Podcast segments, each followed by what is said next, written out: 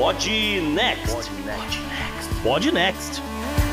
Fala galera, estamos aqui para o episódio setenta e seis do Pod Next. Um episódio diferente, vocês vão ver por quê. Mas para isso tô eu, J P, e tô com uma pilha de livros aqui atrás de mim que eu não consigo dar conta de ler. Salve, ouvinte, salve, J P, aqui é Gustavo Rebelo, também com uma pilha de livros porque eu não consigo terminar. Mas vou te falar, cara, a semana tá um caos aqui pra mim. Que beleza. E hoje tá com a gente, pelo menos pro início do programa, o produtor de teatro, eventos e um monte de outra coisa, Léo Fuchs, cara. Finalmente consegui te trazer, bicho. Até que enfim, J P. Parece até brincadeira, né? Que santo de casa não faz milagre. Pra quem não sabe, eu sou padrinho de casamento é. do J P e da Fran. Sou amigo deles há mais de dez anos.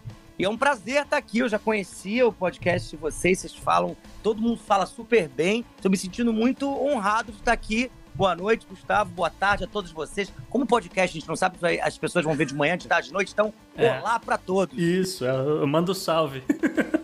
Os dois momentos que as pessoas mais escutam é quando tá lavando louça ou, ou malhando. Ou pois... fazendo cocô, tá? Não vou Também é uma boa. Não. Também é uma boa, também é uma boa. Mas não vamos perder muito tempo não, né, Gustavo? Vamos embora pro que a gente tem aqui. Bora pro programa, J P. No Podnext dessa semana, trouxemos o mega talentoso produtor teatral Léo Fuchs para um bate-papo sobre o déficit cultural durante a pandemia. No follow-up, relembramos os vinte anos do dia onze de setembro de dois mil e um e o início da Guerra ao Terror. O destaque da personalidade ficou por conta do golpe militar na Guiné, e descubra qual delas. Já na economia, o Vitor Mendonça falou sobre o impacto da pandemia e a transformação digital no setor de serviços e e-commerce. O destaque bizarro fica por conta dos VTubers. No bloco de tecnologia, um novo tipo de vela que pode revolucionar o setor marítimo. Além, é claro, das mensagens dos ouvintes, a agenda histórica e da dica cultural. Bora pro programa?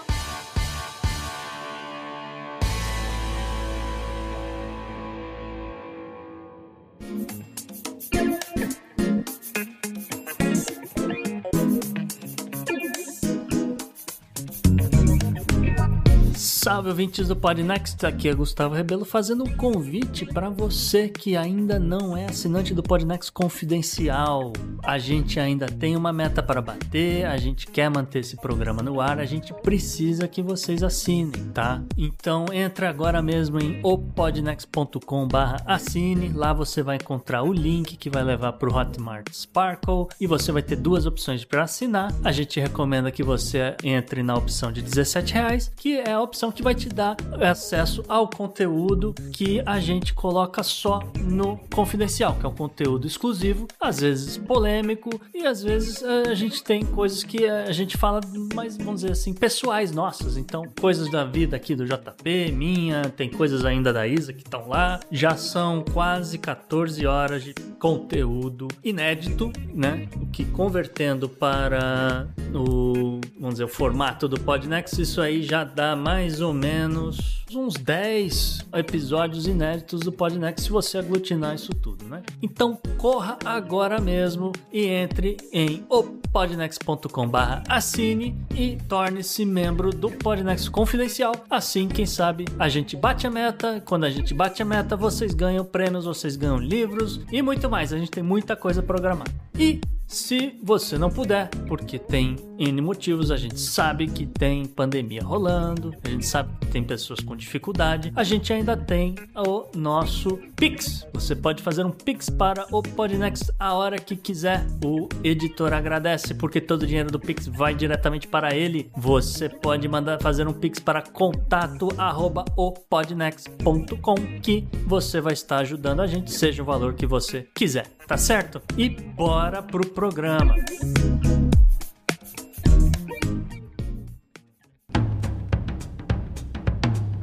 Entrevistas. Entrevista. Entrevista. O negócio é o seguinte, há muito tempo que a gente está devendo trazer de volta entrevistas aqui pro programa. Então a gente resolveu retomar essa prática, né? No no estilo, no alto estilo, trazendo um cara que é um tremendo de um sucesso no meio teatral, artístico, de entretenimento, de eventos e de tudo mais. Bem-vindo então, Léo. E cara, eu separei um monte de perguntas aqui, eu vou, eu vou te dar uma metralhada de perguntas, porque... Prazer, fiquem é... à vontade, tô aqui pra isso, gente. É isso e olha, aí. Gostei da definição, hein, J P? É. Me senti até, porra... Tá vendo só?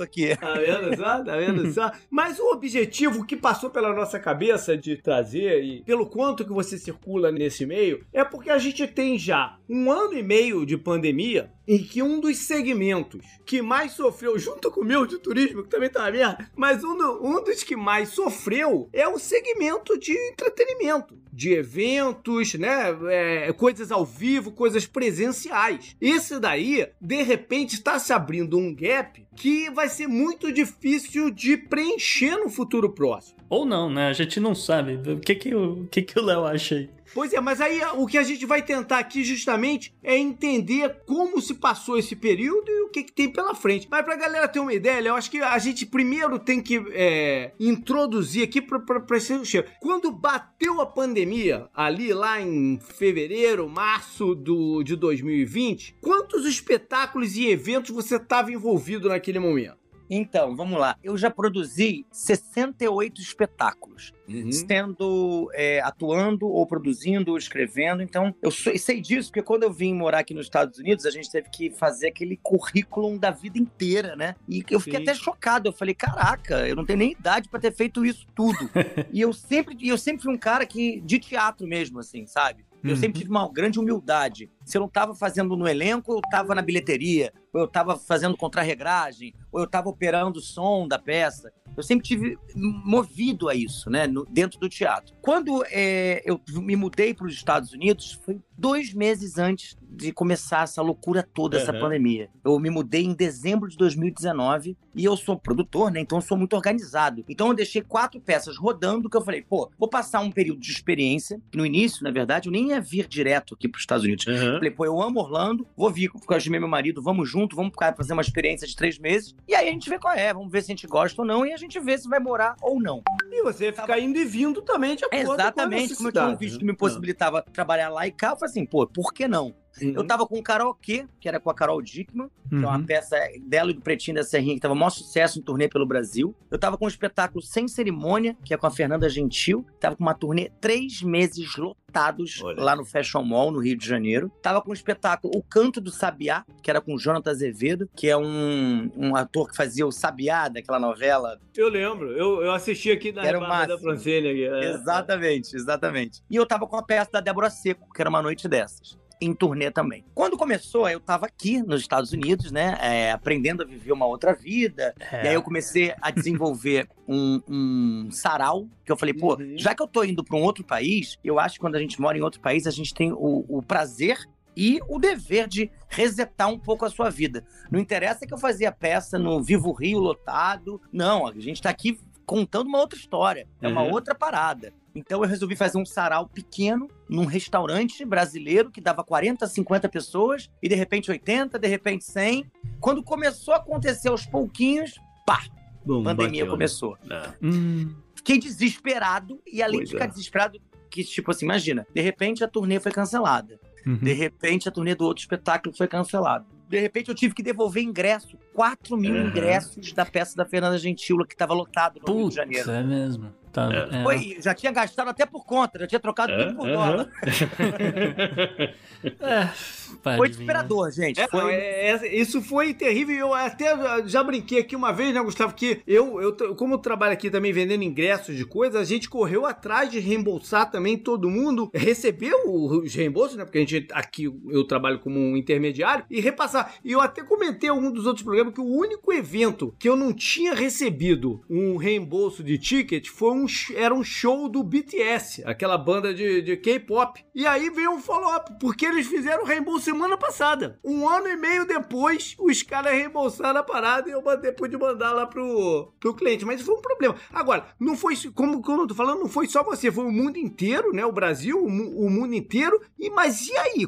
Como essa galera toda que estava envolvida com entretenimento, artistas, e quando a gente fala galera envolvida, você pensa primeiro nos artistas, mas você multiplica por dez todo mundo que trabalha para fazer a coisa acontecer. Não, e fora, né? Que assim, a maioria dos artistas, eles tinham até uma estrutura financeira ok, organizada. Uhum. Agora, e o técnico de som? E o contra-regra? E a camareira? No início, como eu não sabia o que, que aconteceu, eu falei pra galera, gente, quarentena, né? Tipo assim, um meizinho eu vou segurar todos vocês, eu vou, vou, vou, vou pagar antecipado, como se tivesse feito. Uhum. E depois, segundo mês, eu falei, gente, eu vou pagar metade, porque, né, vamos ter... Terceiro mês eu falei assim, ferrou, não tem pra onde tirar agora. E agora? O que, que eu vou fazer? É. Que quando...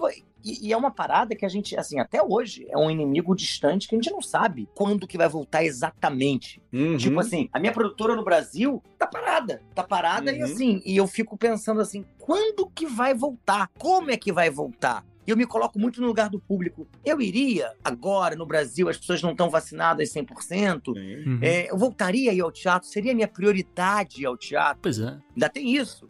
Tem gente que nem ao cinema tem ido. Não, cinema... É, então, eu já flexibilizei muita coisa. Eu tenho falado uh, sobre isso. Agora, uma das coisas que eu ainda não consegui botar os pés é cinema. É, também. Porque, pô, é um lugar fechado que você tem um monte de outras pessoas que estão comendo, porque o cinema você tá comendo o tempo inteiro, né? Então, assim, você tá sem máscara e circulando o, a parada toda. É um negócio. E eu vou, e eu vou pensar muito se eu vou a jogo da N F L, né? É uma outra coisa que eu vou pensar muito, assim, a respeito, se eu vou botar o pé os pés no estádio. Eu fui num show semana retrasada. A gente tava numa área, um show aberto, uhum. Tudo aberto. Mas me bateu uma bad no meio do show, gente. É. Eu olhei pras pessoas e falei, o que, que eu tô fazendo aqui? Porque por mais que eu estava feliz ali, óbvio, mas sabe quando bate uma coisa assim, gente, mas é muita gente morrendo é. ainda. É, é, é, é, e assim, e, e, e eu, né, trabalho com o público do Brasil também. E uhum. O Brasil, nesse momento, quase seiscentas mil pessoas morrendo. Sabe quando bate uma coisa assim, esquisita? É, claro. É, é muito louco, gente. É, é muito assim, louco. Por mais que a gente saiba que flutue, né, o número de, de pessoas contaminadas, pessoas vacinadas que contaminaram, pessoas isso e aquilo, mesmo assim, o número de, de mortes continua, pelo menos na Flórida, continua aumentando, porque é.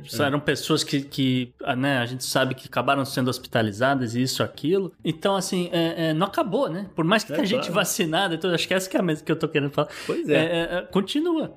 Mas e aí, Léo, pra onde, pra onde que a galera correu? A gente se rendeu início às lives, né? Uhum. As lives foram um grande, tipo, forma... Pra todo mundo, eu acho que a arte deu uma salvada nisso. A gente assistia os shows das, das pessoas. E isso fazia com que a gente, né, esquecesse durante uma hora e meia dos problemas, das coisas que estavam acontecendo. E começou todo mundo fazendo live, live, hum. live, live. Só que chegou um momento que, por exemplo, eu, fiquei, eu fiz alguns espetáculos, inclusive, por live. Se eu faço uma comédia e a pessoa bate palminhas na live, uhum. eu não tô ouvindo a risada. É, é, a gente precisa do público, sabe? É, é, o teatro, principalmente... É uma arte que a gente precisa, não é a gente botar a primeira e ir fazendo, fazendo a graça, sabe? A gente precisa das pessoas, assim. E eu acho que chegou um momento também, depois desse boom das lives, que as pessoas ficaram de saco cheio disso, sim, sim. mesmo. Eu mesmo, no início, eu parava pra ver, vai ter Sandy Júnior, que legal, e, vai ter, sei lá, Ivete tá fazendo. Depois, eu juro por Deus, eu falava, tá bom, gente, e agora? É. O que, que vai ser agora, sabe?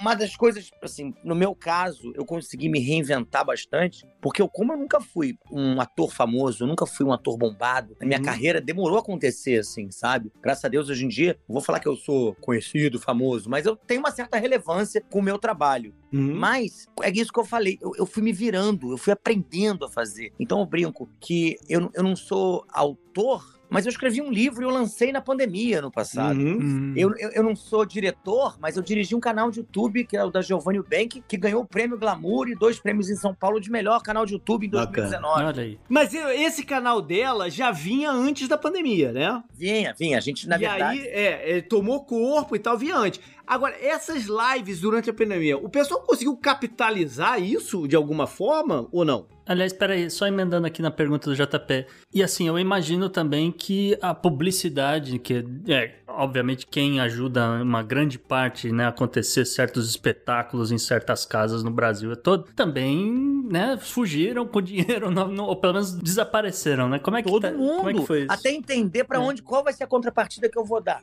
É, uhum. é complicado isso, né? Mas eu acho que no momento que, tipo, deu essa, essa calma, acho que foi o momento que todo mundo começou a pensar, pô, peraí, então vamos rentabilizar isso. Não adianta também, a gente não paga conta com like, uhum. a gente não paga conta com view, a gente quer o dinheiro mesmo, né? Então, por exemplo, uma empresa grande, pá, comprou o show da Ivete. A Ivete fazia o show pra galera. Uhum. E assim foi indo. Porque no início, no, o início do início da, da, da pandemia, as pessoas faziam lives pra comprar cesta básicas, pra doar, uhum. achando que fosse ser um movimento e, e, rápido, trinta dias, não, é. daqui a pouco, é só pra segurar essa barra. Depois o povo percebeu que, gente, é isso aí, a gente tá quase há dois anos, um ano e nove Pode meses, ver, é. em pandemia, tudo fechado. Então, por exemplo, no meu caso, eu, eu fiz vinte e seis lives com todos os meus amigos é, durante cinco meses. Então foi Bruno Galhaço, Giovanna Ewbank, Deborah Secco, Preta Gil, a Carol Dieckmann, é, enfim, uma galera fazendo live comigo. E aí eu me tornei embaixador aqui da Sling T V, aqui nos Estados Unidos, e eles compraram a ideia. Hoje em dia eu tenho patrocinador na minha live, uhum. entendeu? Então hoje em dia eu tenho anunciantes na minha live. Não, bacana, bacana. Esse é um caso interessante, uma que você conseguiu vender uma ideia pro pessoal da, da Sling, por exemplo, específica, né? De uma ação específica. Exatamente. Eu acho que até que os cantores, da galera de música, consegue de uma certa forma trazer também o patrocinador. Agora, minha pergunta é o seguinte, e os atores que muitas vezes faziam propagandas, né? Na, na televisão, de alguma coisa assim, como as marcas estão encarando, depois desse ato, a visibilidade e o poder de penetração que esses caras têm? Ô, J P, a verdade é que a televisão perdeu muita força, né? A entrada da internet cresceu e você pode ver que, que tipo, hoje em dia uma novela das oito, é, você não... No último capítulo de novela das oito, eu me lembro, tá? Vamos dar um exemplo. Carolina Dieckmann raspando o cabelo, que foi aquela cena uhum. icônica, né? Hoje em dia, as pessoas veem tudo na internet, veem tudo uhum. depois. Não tem isso. Então, eu acho que as empresas sacaram que tem que migrar pro Instagram, tem que migrar pro YouTube, pro podcast, porque uhum. assim, aqui que tá a audiência. É uma audiência que você ouve, é, vê a hora que você quiser. Por exemplo, eu tô viciado agora em, em ver podcasts quando eu tô malhando. Eu fico uma hora na esteira ouvindo uma coisa. Quando eu vejo,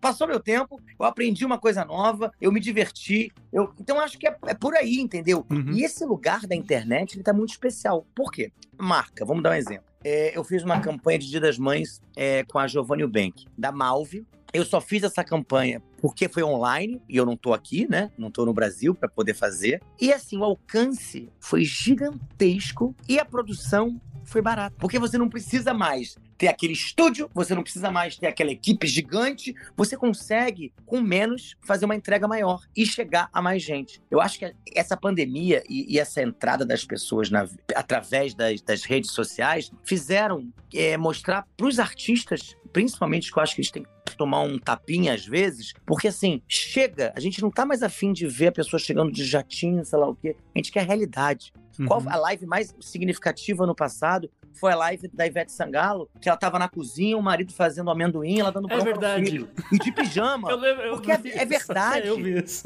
É, porque a gente, não tá, a gente tá de saco cheio de ver aqueles corpos perfeitos, aquelas casas, sabe, maravilhosas. A gente quer ver a verdade, gente. Uhum. A gente quer ver um copo cair no chão. A gente quer ver dar bronca no filho, que é o normal. A gente tá fazendo uma reunião, passa o cachorro latindo atrás. É isso. Não tem como é ser diferente, sabe? Léo, é, vou aproveitar aqui que você citou o, a questão da internet, na... tem que migrar pra internet e tal. Eu queria saber se vocês chegaram a cogitar, a conversar com algum canal de streaming, pra, sei lá, fazer uma peça de teatro e soltar num, num canal, assim, alguma coisa do, do tipo. Vou te falar, Gustavo, eu tive é, uma, uma vontade de fazer isso. De fazer, na verdade, mostrar para as pessoas como é que é a preparação de um espetáculo. Isso. E a preparação de um espetáculo, desde o momento que a gente lê textos e depois a gente escolhe o elenco, então eu ia ler com várias pessoas diferentes e depois a gente ia começar a ensaiar e a apresentação final seria o final do... Eu criei tipo uma sériezinha uhum. para fazer. Não deu certo, porque é, é brabo isso. Porque tá todo mundo se virando, né? Então, tipo uhum. assim, eu, eu pensei na ideia. Uhum. Aí na outra semana, sei lá quem não podia. Aí na outra... Aí, sabe quando você fica, tipo, fica solto o projeto? Uhum. Mas é uma ideia muito legal. Eu acho que é Super. muito bacana. Porque eu acho que o mais interessante pra mim como produtor, como, como artista mesmo, o maior barato que eu tenho é o processo. Quando, quando estreia, já perde a graça. Uhum. Deixa eu mudar aqui um pouquinho o foco. O meu segmento, que também, de turismo, que também foi bastante afetado, a gente hoje aqui é uma empresa americana, a gente, boa parte do motivo que sobreviveu e pagando funcionários e tal, é que o governo americano ajudou um bocado e esse segmento. E no Brasil, o que eu... As secretarias de cultura federal, estaduais, que olharam para a situação, olharam para o segmento, a importância que ele tem a médio e longo prazo e resolveram fazer alguma coisa ou, ou, ou foi tudo cada um que se vire? Foi cada um que se vire. Eu vou falar uma coisa, João Paulo. Eu sempre fui um, um artista, um produtor muito independente, sabe? Eu só tive patrocínio, de, sei lá, de duas... Eu já fiz sessenta e oito peças, só duas eu tive patrocínio. E o resto eu realmente tiro do bolso. Com isso, eu aprendi a fazer peças mais simples, porém com mais qualidade. Eu sempre brinco que eu faço é, o comercial, porque eu tenho que ter artistas conhecidos, uhum. com isso levar o público. E a gente sabe, se eu não tenho grana pra botar anúncio no jornal, eu tenho que ter um ator que tenha muitos seguidores, porque com isso ele vai ter a divulgação dele, que hoje em dia é o jornal, que é a televisão, que é o anúncio, nas redes sociais dele. Uhum. Então, é... é eu sempre fui esse artista que nunca dependi muito, né? Mas uhum. eu vou te falar, eu tenho vários amigos que estão assim, tipo... Ai, é horrível ah, falar, mas assim, ah. na merda. Porque, tipo... Uhum. Não tem esses artifícios. Eu, graças a Deus, eu não posso negar que, tipo assim, é isso, eu sou um produtor, mas como eu, eu também sou ator, eu também sou, eu me viro, eu acabei tendo quase quinhentos mil seguidores no Instagram. E isso te dá uma visibilidade muito grande. Hoje em dia, uhum. eu tenho um canal que tá na minha mão. E eu fico triste de ver vários amigos talentosíssimos, às vezes com mais espetáculos, mais interessantes até que os meus, e não conseguem botar a arte pra fora. Não. É muito triste isso. Mas realmente não tive e não teve esse apoio do governo da, uhum. pra ajudar isso. Não, não teve. E os teatros? Eu tô falando agora do, do, do local físico, né? Das empresas, do dono do teatro. O que, que aconteceu com os locais? Eles, na maioria, conseguiu se manter? Eles estão fechando? Como é que tá esse movimentação? Então, olha, eu fico muito triste. Por exemplo, o Teatro Fashion Mall, que é um teatro que eu já fiz, sei lá, mais de quinze peças. Nossa. Tá fechando. É muito triste, porque no início é. a gente até tentei ajudar. Eu assumia é, o Instagram do teatro, aí eu bati um papo um dia com a Carol Dieckmann, sei lá o quê. Mas é isso, o view não, não, não paga as contas.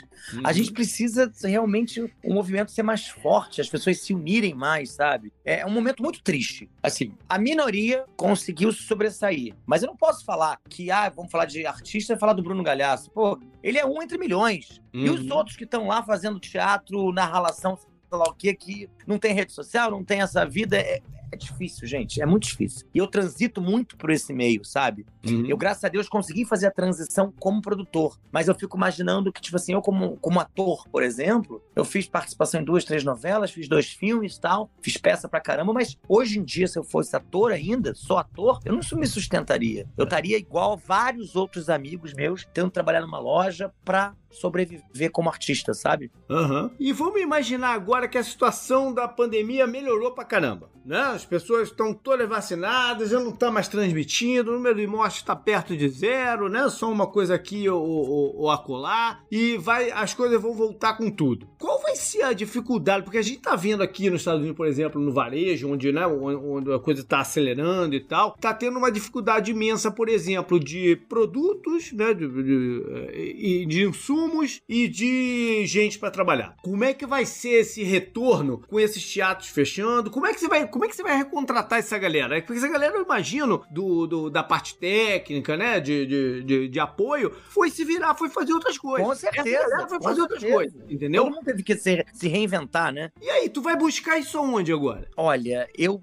assim, eu tenho um time bem grande, mas realmente não parei pra pensar nisso, porque eu acho que vai ser isso, é tudo um novo, é construir uma nova história. E eu acho muito engraçado isso, João Paulo, porque quando eu comecei a pensar sobre essa possibilidade, que o Marcelo Cerrado me procurou semana passada pra gente fa- fazer um espetáculo, que a gente, ele pensou uma ideia, a gente começar ali online, é, no segundo, final do segundo semestre, e a, a gente estrear nos teatros ano que vem, como se fosse a continuação da peça. Uhum. E aí a gente tava falando sobre isso, ele falou assim, caraca, como é que vai ser? Aí eu parei, pensei, eu falei, olha, por um lado, eu acho que vai ser esquisito. Porque as pessoas vão ter medo mesmo. As pessoas vão ter medo. Eu, eu sinto isso, gente. Eu entro no elevador com alguém, alguém espirra, parece que a pessoa tá com uma arma pra mim. É. Eu, eu, é muito louco isso. Muito louco. Tá no nosso subconsciente isso, sabe? Mas ao mesmo lado, meu, meu, meu, do outro lado, eu paro e penso, gente... Eu acho que a arte vai vir como um lugar também da celebração. A gente vai precisar dela, sabe? Eu acho que... Assim, a gente enlouquece. Eu, mas eu acredito mesmo que quando todo mundo ficar próximo do zero, dos mortes, sei lá, que eu acho que vai voltar a ser um sucesso. Eu acho que as pessoas vão estar vão tá precisando disso, sabe? Pra esclarecer, porque eu acho que realmente assim, essa como pandemia já precisam pra deixou viajar, muita né? gente ruim de cabeça, sabe? Mas você Tem acha razão. que essa demanda vai se concentrar mais onde? Mais no teatro, mais no, no, na televisão? Como é a televisão? A gente não tem falado de televisão. A televisão pode estar com um pepino grande na mão, né? De, re, de, de rever esse público, né? Que se desacostumou às produções de, é, né? Ô, J P, vamos lá. Você tem um podcast, você não parou de fazer seu podcast em nenhum momento. Eu tenho Exato. minhas redes sociais, eu faço minha, minhas lives o tempo inteiro. Quem trabalha com publicidade também tá fazendo tudo por, por celular, sei lá o quê. E a televisão? As novelas estão paradas, agora estão voltando uhum. uma outra. É complicado, é um novo mundo mesmo. A Globo que fica... Hoje é o novo tempo, é o novo mundo. Esse ano, final do ano, a Globo tem que cantar isso de diferente mesmo, porque é um novo tempo, é um, um novo mundo que tá acontecendo aí, que a gente tem que estar tá realmente de olhos abertos, porque é muito louco. Eu tava é, vendo, né, é, o Luciano Huck estreou o, o Domingão, né, uhum. esse domingo. Eu falei, cara, eu achei incrível, mas ao mesmo tempo eu olhei e falei assim, cara, mas tem que se reinventar também. É. Porque, assim, é, imagina, ele é um gênio, ele é um, porra, um puta comunicador, eu, acho, eu sou muito fã dele. Mas, ao mesmo tempo, tem coisas que já estão ultrapassadas, porque a Sim. televisão está ultrapassada. Não, e outra coisa, a gente... É, ao invés de consumir esses produtos que a gente via até porque estava acostumado a ver e continuava vendo, migrou muito para o que foi produzido é, via streamer aqui nos Estados Unidos, que, que eles rápido conseguiram se manobrar e se, se reestruturar para voltar a produzir. Então a, a galera está acostumada agora com um nível de qualidade que de repente ela não via no, no, no, algumas via, mas... Né? Mas, mas existe um né? gap de, te, de técnica, de tecnologia e de tudo mais. Como é que você vai voltar a isso atrás, né? E agora não, agora eu vou assistir aquele outro estilo de novo, né? É, não, é muito engraçado. Eu tava conversando com a Deborah Secco, que ela tava aqui nos Estados Unidos mês passado. Ela falou assim, Léo, foi um dos anos que eu mais trabalhei esse último ano. Eu falei, sério? Ela falou assim, não, foi maravilhoso. É tipo, e, e, e ao mesmo tempo, é, salva os famosos artistas. Porque você tem um celular e você tem que criar um filminho pra uma tal marca. Hum. Então é isso, tipo, é, você sai daquela zona de conforto que você chega num estúdio onde tem um cabeleireiro, um maquiador, um figurinista, é, mais doze câmeras, mais sei lá o quê, segurando o boom. E de repente, você tem o seu marido segurando o seu celular, você bota no fundo um lençol e você faz... lindamente, porque a gente não precisa de muito pra fazer a sua arte, pra você mostrar o, seu, o produto que você quer vender. Então eu acho que tá dando uma sagacidade pro artista maior, sabe? Nesse sentido. O Léo, vou voltar agora um pouco na, naquela ideia que você falou de um novo mundo. Eu vou perguntar um pouco pra você sobre a sua vida aqui nos Estados Unidos. O é, que, que, que, que te chamou a atenção, né, quando você começou a produzir aqui nos Estados Unidos? E, na sua opinião, é, eu queria saber se é verdade que o americano só consome musicais. Então, vamos lá. Primeiramente, eu sou completamente alucinado pelos Estados Unidos. Sempre fui, principalmente por Orlando. Eu sempre fui muito fã da Disney. Muito, muito, muito mesmo, assim. Eu brinco que eu falo inglês mais ou menos, mas eu aprendi a falar na Disney. Então, meu inglês é tipo... Hey, how are you doing? I'm so happy to stay here. Have a magical night. Eu sempre fui assim, sabe? Na minha vida inteira, eu sempre tinha uma coisa assim. Eu vim quando eu era pequeno, né? Quando eu tinha doze, treze, quinze anos. E eu tava começando a fazer teatro, né? E eu me lembro que a primeira vez que eu vi os castelos, fogos e tal, eu olhei pra aquele show, eu fazia muita peça infantil na época, eu fazia Hércules, Mulan, e de repente eu vi aquele show no castelo com luzes, com fogos e tal. Eu olhava pra aquilo, juro, gente, eu tive um ataque de choro, eu falei, meu Deus... que eu continue sobreviver como artista até o último minuto da minha vida. E assim, artista pra mim, seja atuando, seja dando aula de teatro, seja num teatro lotado, seja dentro de um restaurante, não interessa. Que eu consiga levar minha arte pra onde eu for. E eu tenho muito essa missão, assim. E eu, então, Orlando sempre teve um lugar muito especial na minha vida. Muito especial mesmo. Aí depois, quando eu comecei, é, tava começando a trabalhar, o João Paulo tem uma agência de viagem, eu comecei na, nas férias, ah, vai, vou lá ajudar grupo, aí de repente eu já fui guia, eu, eu, eu, olha gente, já fiz tanta coisa, já carreguei mala pra ganhar um dólar, é. sabe, eu, eu, eu sempre tive assim, qualquer, qualquer era desculpa pra eu ir pra, pra Disney, pra eu ir pra Orlando, e aí depois quando eu comecei a ganhar dinheiro, trabalhar, eu falei assim, ah, ganhei dinheiro, a peça lotou, vou pra Disney, então tudo virava Disney. E aí eu falei, cara, eu já vou fazer quarenta anos, já me realizei muito profissionalmente, não posso reclamar, mas eu acho que tá no momento de eu me realizar pessoalmente também. Eu sempre tive esse sonho. Eu falei, cara, chegou o momento de eu realizar esse sonho, que foi vir é, morar aqui pros Estados Unidos. Então, eu encaro aqui nos Estados Unidos, ah, você tem vinte e sete anos de carreira. Não, eu sou um eterno aprendiz, eu tô aprendendo uma nova língua, eu tô aprendendo é, uma nova vida. Aqui, aqui, não interessa se você tem dinheiro ou não tem, todo mundo tem vida igual. Você tem que lavar a sua roupa, você tem que organizar a sua casa. Eu acho que isso te torna mais humano, sabe? Uhum. Então, eu, eu acho que aqui nos Estados Unidos eu voltei a ser mais artista. Artista no mais amplo sentido da palavra. No sentido de, tipo, quando eu fazia meu sarau, eu chegava cedo, que eu tinha uma velhinha que eu botava em cada mesa, eu que organizava as mesas. Sabe, tipo, quando você volta às suas origens de uma forma muito uhum. genuína. Muito, muito, muito especial isso. E o americano, essa coisa dos musicais, eu sempre fui fã também de Broadway, de ir pra Nova York, eu já vi, sei lá, mais de trinta musicais. Eu acho que o americano, ele tá acostumado a ter espetáculos grandes, né? Você vai numa uhum. Broadway e você fala assim, meu Deus, que lindo, mas eu jamais conseguiria produzir isso no Brasil. Porque a gente não tem nem teatro pra receber isso. É muito difícil. Tem um é, teatro física, só que eu, né? é. é, só tem um teatro, que é o Teatro Abril, Abril lá em São Paulo, que, que já recebeu o Wicked, já recebeu o Fantasma da Ópera e tal. Porque tem que ter uma estrutura pra isso, uhum. sabe? É, são, sei lá, cinquenta pessoas em cena. Tem, tem orquestra, é tipo, é outro lugar. Então, eu acho que os Estados Unidos, eles fazem coisas muito grandiosas. E o Brasil, a gente consegue fazer espetáculos mais simples, porém com uma entrega mais visceral, sabe? Então, pra gente fechar, cara, pra onde você acha, pra, no que que você vai apostar, em que tipo de, de, de espetáculo, em evento e tal, no que que você vai apostar quando, quando a parada reabrir? Olha, é muito. Como eu sempre faço espetáculos do meu bolso, né? Sem patrocínio, eu acho. Monólogo, que... então, monólogo. É, não, eu, mas eu acho que o meu novo ator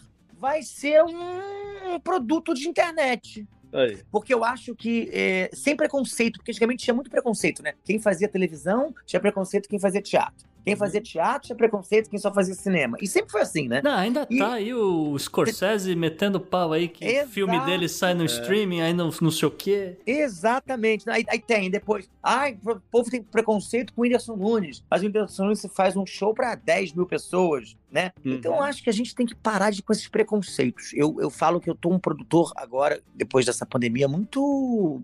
Seguindo, que eu acho que, assim, artista é quem sabe se comunicar. E, por exemplo, é isso. O J P trabalha com turismo, mas é um puta artista. Você fazer um podcast não deixa de ser. Você tá se comunicando com o seu público. Mas é verdade, o que vocês fazem, você e o Gustavo, é isso. Obrigado. Então eu acho que, quem sabe vocês não podem fazer uma peça de teatro? Olha, eu acho que é por aí. A gente pode fazer. Eu acho que, eu acho que a retomada vai ser tirar o preconceito e, e, e deixar o coração chegar antes é. das pessoas. Eu acho que é por aí. E se você tiver, e se você ganhasse o poder lá de ser o novo Boni da Globo, por exemplo, pra onde você ia apostar pra trazer a pessoa de, de volta pra televisão? Ou a televisão é um caso perdido? Ai, é muito grave eu falar que é um caso perdido, né? Ainda mais uma televisão. Pô, tem anos e anos. Daqui a pouco vai ser, amanhã vai estar Léo Fuchs, fala que será o novo. É verdade. Mas, mas, assim, mas é um grau de dificuldade maior. O que, que você faria pra puxar esse público de volta? É difícil, J P. Eu acho que o que falta no momento, pra, tanto pra novela, quanto pra teatro, tanto pra é, conteúdos na internet, são boas histórias. Eu acho que a gente tem que resgatar aquelas boas histórias. Eu acho que tá Boa. tudo muito bobo, sabe? É, eu, eu sempre fui fã de Confissões de Adolescente, por exemplo, que foi uma peça que foi muito sucesso na década de noventa. Eu me lembro que era uma peça que a pessoa contava primeira transa, primeiro beijo, tal. Era bobo, mas de repente você tinha um primeiro contato com um poeta que falava de Vinícius de Moraes. Então eu acho que é por aí. Eu acho que a gente tem que começar a ensinar o povo, botar um pouquinho as pessoas um pouco mais é, inteligentes, sem elas saberem que estão ficando, uhum. sabe? Eu acho que é isso, é botar mais conteúdo. Legal, falta gostei. Conteúdo. Bacana. Léo, cara, brigadão aí. E, pô, pra galera que tá escutando, que, que não te conhece e tal, eu sei que as coisas estão paradas, mas o que que você quer anunciar pro pessoal? O que que você tá fazendo? O que, aonde que o pessoal pode te encontrar? E, tem peça em cartaz, então, né? Como é que tá? Ó, eu lancei um livro ano passado, que é um livro infantil, muito bonitinho, que é o Chapeuzinho Vermelho, O Valor de um Sorriso, que ele é todo baseado na saúde bucal. Ah, meus filhos adoraram. Com os cuidados, é, com a higiene. É um livro ilustrado pela Carol Dieckmann, que é a coisa mais linda do mundo mesmo. Tem esse esse livro. Eu tô agora é, escrevendo um outro livro que deve sair em janeiro do ano que vem, que vai ser infantil também, que eu vou falar sobre amizade, porque tem muita criança que não tem irmão e sofre muito bullying na escola. Então, as pessoas, as crianças têm o, o amigo imaginário. Então, eu fiz Irmão de Coração, que é mostrando que com o coração a gente chega aonde quiser. E tô com a série de lives agora com, no, na Sling T V também, que hoje eu comecei, reestreiei a terceira temporada, hoje foi com a Preta Gil, semana que vem com a Paloma Bernardi, na outra com a Stephanie Brito, vai ser o máximo. Ou seja, gente, eu sou cara de pau, eu sou... Eu, eu, eu, vocês vão me ver em qualquer lugar, gente. Eu tô, eu tô levando minha arte onde, onde que deixar eu levar. Maravilha. Maravilha, a gente vai mandar os links todos aí pra galera. Cara. Já vale tudo isso daí como dica cultural, obviamente. Oh, obrigado, obrigado. Ó, oh, gente, se eu tivesse... com o Jô Soares do meu lado, eu falaria agora assim, ah, porque é bom demais. O editor podcast, resolve esse problema, falar. Henrique, Henrique é. resolve o, o A aí, por favor. Mas sabe como é que a gente termina aqui os blocos? Com Up Next. É isso aí, Up Next.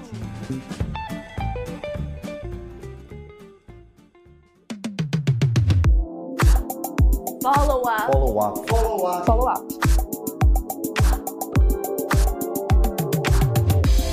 Hoje a gente tem um follow-up, que é um bloco que a gente costuma ter lá no Confidencial e né, a gente tá, tem feito uma rotação desses blocos pra galera se lembrar dele, né, e, e se animar a assiná-la também e semanalmente estar acompanhando. E o follow-up de hoje fecha um pouco os programas da última, das últimas semanas sobre Afeganistão, terrorismo e tal, e ele é um pouco diferente, você pode chamar de um flashback também, como, como quiser, porque o, o episódio setenta e seis vai ao ar nesse sábado, que é dia onze de setembro de dois mil e vinte e um, exatamente vinte anos depois dos eventos que ficaram conhecidos como setembro onze, o ataque da Al-Qaeda à solo americana. Isso. Então a gente vai trazer alguns dados e algumas né, experiências nossas, né? Aí sobre... falar da é, gente é, também. É, também. Também. Isso, é, J P, então, é, né, lembrando aqui... Eu... Porque já existe toda, né, vinte anos, já existe toda uma geração que sequer tem memória, né, ou se, uhum. podia até ser nascida, mas não, não tinha memória do que, como é que foi aquele dia, né, quando a Al-Qaeda lançou os ataques às Torres Gêmeas, né, o World Trade Center e ao Pentágono também, claro, a gente tem que lembrar disso, que uhum. acabou sendo o estopim para a guerra no Afeganistão, que a gente contou aí nas últimas semanas, as pessoas devem estar ainda com, com os programas na memória, se não estiverem, programas, é, é, o setenta e três, e o setenta e cinco, tá? Agora, dito isso, né, vamos dar uma, um giro rapidinho aqui para lembrar as pessoas, né? Eram voos, todos uhum. de empresas americanas, todos eles eram, eram Boeings, o tamanho às vezes podia mudar um pouco e tal, mas como curiosidade, todos eles tinham destinos à Califórnia. Um deles saiu de Boston? É, um saiu de Boston, um de Washington e dois de Nova York. Uhum. Aliás, um, um de Newark, em Nova Jersey, que é o voo setenta e três, uh, desculpa, o voo uhum. noventa e três, é, uhum. que até rendeu um filme, né, o, o, né, o voo noventa e três. E tal. E a ideia era que por eles estarem indo à Califórnia, eles teriam mais combustível do que um voo, sei lá, para sei lá, Nova York e Boston, uma coisa assim que é mais perto, né? Ou que estivesse chegando internacional. É, também. Ou não, é o mesmo tá voo internacional. Aí, é, né? Exato. É. É.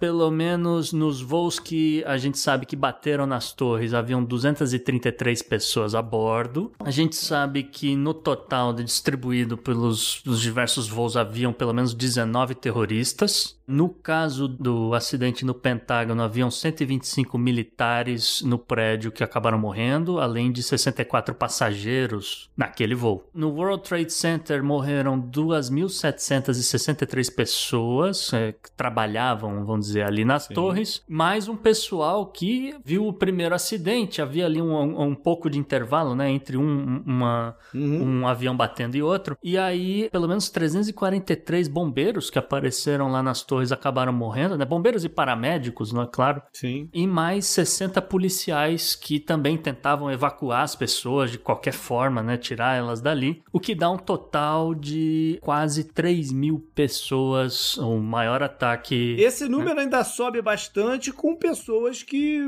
tiveram consequências e morreram assim, no, a futuro, né, teve muita gente, respiratório. inclusive, de, de, respiratório, né, do pessoal que não morreu no dia uhum. lá, do, de, de bombeiros, dinheiro, galera de ajuda, mas que teve, levou consigo essa, essa sequela. É, e aí também é, a gente, assim, para quem quiser mais detalhes, mais a fundos, eu recomendo o Petit Jornal dessa semana, que vai ser um especial sobre onze de setembro. Mas eu quero uhum. saber do J P. J P, onde você estava no dia onze de setembro de dois mil e um? Que é a pergunta que todo mundo faz. É, eu, eu tava numa época meio confusa da minha vida, eu tava, tava tentando um, um, um trabalho de consultoria que não foi muito pra frente, lá no Rio de Janeiro, e eu lembro que eu cheguei lá no, no, no escritório, abri o computador e tava lá na primeira tela do, do que me apareceu na, uhum. ali, e eu comecei a ler sobre a parada e tal, aí buscamos também uma televisão lá do, do, do outro cara pra ver, aí voltei para casa correndo, aí começou a bater preocupação com a minha tia, que já morava aqui nos Estados Unidos e tal, né? Porque aí começava, começou-se um monte de conversa maluca, que iam ter outros, que continuavam, que tinham, eles sabiam que tinha outros aviões que estavam desaparecidos do, do, do radar, que algum podia vir para Disney, coisa, coisa de maluca do gênero. Se eu não me engano, não, se eu não me engano, não. O Bush estava aqui na Flórida, hum. né? O, o, no momento do, do, do ataque, então podia Podia ser que fosse atacar também por aqui e tal, mas era uma loucura que passou rápido também. E aí fiquei, cheguei em casa e fiquei vendo lá o canal de televisão que não mostravam outra coisa e não falavam sobre outras coisas. É. Você já estava aqui nos Estados Unidos? Não, ainda não. Eu cheguei nos Estados Unidos um ano e pouco depois. É. É, em dois mil e um eu estava terminando o ensino médio e naquele dia onze de setembro, era uma terça-feira, eu estava em prova. Eram provas bimestrais no colégio que, que eu frequentava, eu, Caio Gomes e a galera. E a gente tinha prova naquele dia, prova, é, como eu falei. Eu lembro de só ficar sabendo do que estava rolando mesmo quando eu saí. Eu terminei a última prova por volta de meio-dia e tal. E aí eu, eu né, fiquei conversando com as pessoas, conversei com o motorista. Ele falou, cara, você viu? Teve aí um, um avião que bateu numa torre em Nova York e tal. Eu falei, ah, eu só consigo pensar em prova nesse exato momento. Quando eu chegar em casa eu vejo o que que tá acontecendo, porque eu não faço ideia. E aí realmente depois eu fiquei sabendo, vi os detalhes, vi o avião se chocando e tal, realmente é uma coisa assustadora e é, chamando muita atenção, né, a forma como... E era muito claro que aquele seria um, um evento desses que mudam a ah, vida. Sim. Da gente, de todo mundo. Ah, sim, né? Não. Da, e... a, a gente ali no Brasil, que depende, não tava com a cabeça de vir pra cá, mas sabia que ia mudar a vida de todo mundo. Sim. De alguma na forma. Época, assim, né, havia eventos. Ainda, né? Não, não tinha essa coisa de terrorismo tão grande, né? Como a gente tem hoje. Porque justamente essa foi uma das mudanças principais, é. né? Mas a, a, ainda tinha gente especulando se tinha algum problema no avião, que o piloto não conseguiu controlar, não sei o que. Aí depois, né? Que realmente... É não, como... Quando bate o segundo... Quando bate não, o segundo, não, é, não. Obviamente, quando bate o segundo, aí a galera já fala, olha, esse é o modo operacional da Al-Qaeda, que é do Bin Laden, que é o cara que fala, que faz assim, assado e não sei o quê. E aí começaram ali... Já, isso aí já era de tarde no Brasil, já era tipo as duas, três da tarde, quando a galera começou a entender realmente o que estava acontecendo, porque, ah, teve um negócio no Pentágono também, ah, teve o voo da Filadélfia que, né, aconteceu é. outro problema e tal, e aí o que é o do voo noventa e três, que a galera resolveu enfrentar ali o, o, os, os terroristas e tal, e aí acabou caindo o avião, mas é, na hora, quem viveu aquilo lá, a gente tava, como eu falei, a minha cabeça tava em outro lugar, entendeu? A hora que, uhum. a hora que a gente entendeu o que que tava acontecendo, eu falei, putz, e amanhã como é que vai ser, né? Pois é. E eu, eu visitei anos depois, acho que foi até durante um Tour dez Jardas, que é um pacote de viagem que eu faço para os leitores lá do dez Jardas para viver futebol americano comigo, eu já estava morando aqui. Eu fui lá visitar a área, quando eles reabriram, a, ainda não tinham construído o, as torres, estava em construção, as torres estão lá agora. O museu também ainda não estava aberto, mas o memorial já estava. E é, é, é um ambiente de reflexão, de... que bate muito forte nas pessoas que, que vão até lá olhar aquilo, aquilo tudo lá. É bonito e tal, mas também é, é, é pesado emocionalmente. Então, o nome de todas as pessoas que, que morreram Sim, lá. É. Tem uma árvore que eles cercaram lá que ficou intacta depois de tudo, entendeu? Foi a única que sobrou lá no negócio. Sim, tá eles lá, pararam é... de... Na coisa que a gente se, né, tem memória que se lembra, eles pararam de passar o trailer do Homem-Aranha, porque o, o trailer do primeiro Homem-Aranha lá uhum. atrás da Sony, ele, ele colocava uma teia gigante e prendia um helicóptero no meio das Torres Gêmeas. Isso aí teve que ser Olha. tirado até do filme. Nessa cena não existe. Provavelmente deve ter um... um, um... corte de, de editor que tá, de repente os caras lançam, já lançaram, que deve mostrar essa cena, mas uhum. é, é, isso aí foi mudado e tal, mas eu, eu me lembro claramente, eu falei, putz, ah, olha e tal, não sei o que, vai estrear o filme do Homem-Aranha, ah, eles prendem, eu, eu, eu tenho essa memória dessa época. Uhum. Mas, é, como você falou, é, um memorial e, e tudo mais que tem lá é, é, ainda é chocante. Mesmo que agora já tem outro prédio no, no lugar, uhum. claro, mas a, tudo ainda é muito chocante para nós que vivemos esse negócio. E, uh, recentemente, foi na semana passada, o presidente Biden é, veio ao público dizer que ele vai é, desclassificar, pode ser literalmente falar isso, é, Gustavo? Tornar público, de, né? Tornar público, é melhor. Né? Alguns relatórios que ainda são fechados, de inteligência, de investigação, uhum. do que aconteceu vai vir a público. É. Eu acho isso interessante porque vinte anos depois, tá na hora de dar um fechamento maior ao que aconteceu, Sim. entendeu? Não tem mais muito mistério sobre o que aconteceu. Uhum. É só é, aparar as arestas para que evitar que teorias malucas ainda circulam. Eu acho que seria especialmente interessante se abrisse mais informações sobre o que aconteceu exatamente com o avião que bateu lá no Pentágono, que é uma parte ainda um pouco nebulosa. É, mesmo o noventa e três, o, o, o motim aborto. É, né? a gente já, é, mas a gente já tem uma boa ideia do que aconteceu. O do Pentágono ainda tem uns, um, um, um, umas arestas aí soltas. Uhum. Né? Então, seria interessante dar esse fechamento por inteiro. Até porque, já que saíram do, do Afeganistão, então não sei o que, fizeram esse, né, esse encerramento lá. Vamos dar um fechamento pra essa parada, então, que fique na memória, que fique algo como um aprendizado, principalmente, será se é que aprenderam alguma coisa de verdade, Isso. mas que o ideal é que ficasse com aprendizado, mas com um fechamento Exatamente. Pra todo mundo. E acho que a mensagem final daqui é que a guerra ao terror, no final das contas, foi um fracasso. Up next. Up next.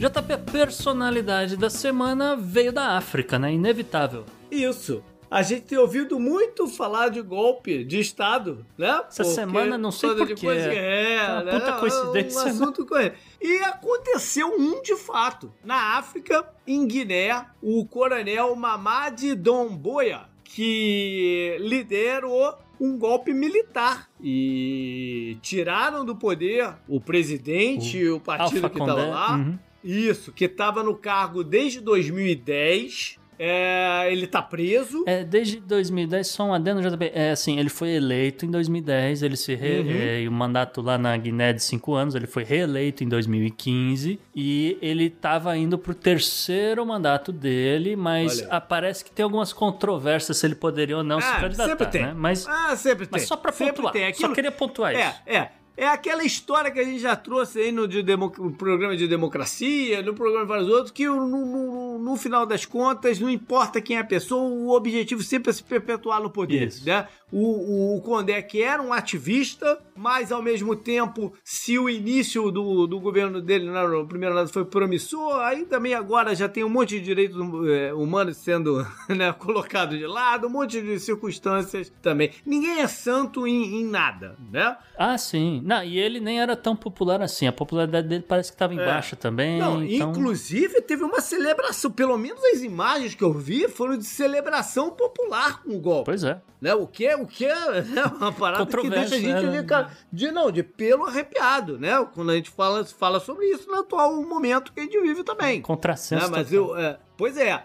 E ele tá lá, os caras estão né, dizendo que vão soltar todo mundo que tá preso daqui a dezoito meses. Curioso. Até consolidarem o novo governo e tal. Né? Uma, uma outra curiosidade, o coronel Mamadi, ele é ex-legionário do exército francês. Hum. do famoso, né? Legião Estrangeira. Legião Estrangeira. Ele tem cidadania é. francesa. Isso, isso. E o Guiné era ligado, por exemplo, à Rússia, que foi um dos poucos países, o Putin condenou o golpe, né? Foi um dos poucos países que veio a público condenar. A ONU sempre dá uma notinha lá e tal, não sei o quê, que tá muito preocupada com a situação, né? Sempre assim, estão muito preocupados, estão muito preocupados com a situação e tal. O único que falou de verdade que isso é um absurdo, isso aqui, foi o Putin. Curioso. Bom, a gente tá de olho nisso daí, ver se vai ter algum desdobramento ou não. Eu só queria lembrar que o ouvinte, porque o ouvinte, de vez em quando, ele tem que fazer uma prova, J P, e aí ele vai confundir. Mas para não confundir, ouvinte, essa aqui é a Guiné, vamos dizer, a tradicional, né? Guiné, uhum. ou também conhecida como Guiné-Conakry, porque a né, Guiné-Conakry, Conakry é a capital da Guiné. É, existe também a Guiné-Bissau, que é perto dessa Guiné, mas não tem nada a ver com essa história. Existe Papua uhum. Nova Guiné, que também não tem nada a ver com essa história. E existe a Guiné Equatorial, que tá bem na África, mas não é essa Guiné. Mas foi muito bom você ter trazido isso, porque mês passado, não me engano, no mês passado, agora em agosto, o, o, o presidente da Guiné-Bissau teve no Brasil e teve um encontro com o presidente Bolsonaro. E isso poderia gerar uma confusão. Será que foi aquela mesma Guiné? Ou será que o... Né, que tem inspirações aí, não, mas não tem nada a ver, foi um outro país, né? Que teve lá em Brasília visitando o, o, o palácio. É, foi até importante você trazer isso daí, porque poderia gerar aí um, algumas conclusões precipitadas aí sobre a coisa. Pois é, mas é isso. Up, Up next. next.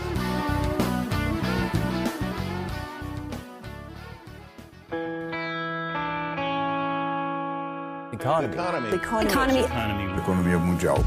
E na economia dessa semana, o Vitor Mendonça retorna para falar sobre o impacto da pandemia e transformação digital do setor de serviços, e-commerce, logística e muito mais. Fala, Vitor! Olá, queridos ouvintes do Pod Next. Aqui quem fala é Vitor Mendonça, sou economista com foco na área de Sales Intelligence, e minha coluna de hoje será para discutirmos um pouco sobre o impacto da transformação digital acelerada pela pandemia no futuro da geração de renda e distribuição setorial no Brasil. A pandemia do novo coronavírus marcou negativamente o biênio de dois mil e vinte e dois mil e vinte e um, gerando uma mácula bastante grande na história da humanidade e do nosso planeta. Essa perda, que foi de mais ou menos quatro vírgula cinco milhões de pessoas, de vidas ao redor do planeta, é, e lamentavelmente seiscentos mil delas no nosso país, causou danos muito grandes, é, não só na vida, mas também é, na economia de uma forma geral e em todos os outros âmbitos da sociedade. O isolamento social, que surgiu como uma medida necessária para frear o avanço da contaminação, como já se esperava na época, também gerou impactos numa ordem de grandeza gigantesca na economia real, ou seja, na produção, comercialização é, e cadeia, fluxo de, de, de bens e serviços comercializados dentro do mercado. Não obstante, a necessidade de manter o trem andando fez com que acelerássemos um processo praticamente irreversível, o da transformação digital, na digitalização dos negócios e sua operacionalização, é, na digitalização do sistema financeiro, do varejo, etcétera. Claro que só teremos condições de dizer se foi a pandemia ou não o ponto de inflexão da chamada revolução digital daqui a alguns anos. É, a título de comparação, as pessoas que estavam vivendo na segunda metade do século dezoito, início ali do século dezenove, não faziam a menor ideia que estariam vivenciando o que hoje nós chamamos de Revolução Industrial, alguns de Primeira Revolução Industrial. Essa ironia de que o cidadão comum é capaz de analisar e comparar o momento histórico em que vive de uma forma tão holística e contextualizada, é, ela pode ser, como foi utilizada de uma maneira cômica na cena de Monty Python and the Holy Grail, onde lembro-me bem dos camponeses discutindo com o rei acerca da legitimidade de sua autoridade e qual seria a real configuração político-econômica que eles estariam inseridos. É, um deles fala que, na realidade, eles são uma comuna anarco-sindicalista. É uma, uma, uma cena bem engraçada. Fica aí a minha recomendação cultural da semana. É, pois bem, voltando ao tema, este cenário de transformação digital que estamos inseridos no momento foi principalmente representado pela logística do home office, que todos estivemos em maior ou menor grau imersos. Com isso, com a questão do home office, veio a consequente é, maior utilização de softwares de videoconferência, de sistemas de informação gerencial, contábil, relacionamento com cliente, processo interno, gestão de projetos, indicadores, enfim. O fato é que entramos de cabeça nesse mundo digital e isso é um processo praticamente irreversível. Para trazer alguns dados, segundo o relatório liberado em outubro de dois mil e vinte no Fórum Econômico Mundial, oitenta por cento dos executivos entrevistados afirmaram estarem acelerando a digitalização do trabalho e quarenta e três por cento afirmaram estar reduzindo a mão de obra. Isso é corroborado pelos dados que o estudo também trouxe acerca de automação dos empregos com inteligência artificial. Segundo um estudo de dois mil e vinte, realizado durante a pandemia pela Fundação Dom Cabral, cinquenta e cinco por cento dos colaboradores que estavam atuando em home office afirmaram que gostariam de continuar é, trabalhando de maneira remota, e setenta por cento das organizações de todos os segmentos é, que foram entrevistadas, que tinham aplicado home office no período, afirmaram acreditar que as mudanças continuariam integralmente ou parcialmente, mesmo após o fim da pandemia. E os resultados que realmente tivemos é, nesse período também corroboram com essa tese que, para o ouvinte do Pod Next, já é mais do que clara. Segundo a Associação Brasileira de Comércio Eletrônico, o crescimento de vendas no varejo digital foi de sessenta e oito por cento em dois mil e vinte com relação ao ano de dois mil e dezenove e já cresceu no primeiro semestre de dois mil e vinte e um, de acordo com a EBIT, trinta e um por cento a mais que no mesmo período de dois mil e vinte. É, enquanto isso, o comércio varejista, de uma forma geral, atingiu níveis baixíssimos durante a pandemia, de acordo com o Índice de Volume de Vendas do Comércio Varejista Ampliado do I B G E, com ajustes de sazonalidade. Entre abril e janeiro de dois mil e vinte, o setor chegou a cair vinte e sete vírgula trinta por cento. De acordo com a Confederação Nacional do Comércio de Bens, Serviços e Turismo, a C N C, mais de setenta e cinco mil lojas de varejo físico fecharam as portas no Brasil em dois mil e vinte. De acordo com dados da PNAD contínua trimestral do I B G E, o grupamento de atividades do comércio foi o que mais sofreu redução durante o primeiro trimestre de dois mil e vinte e segundo trimestre de dois mil e vinte e um.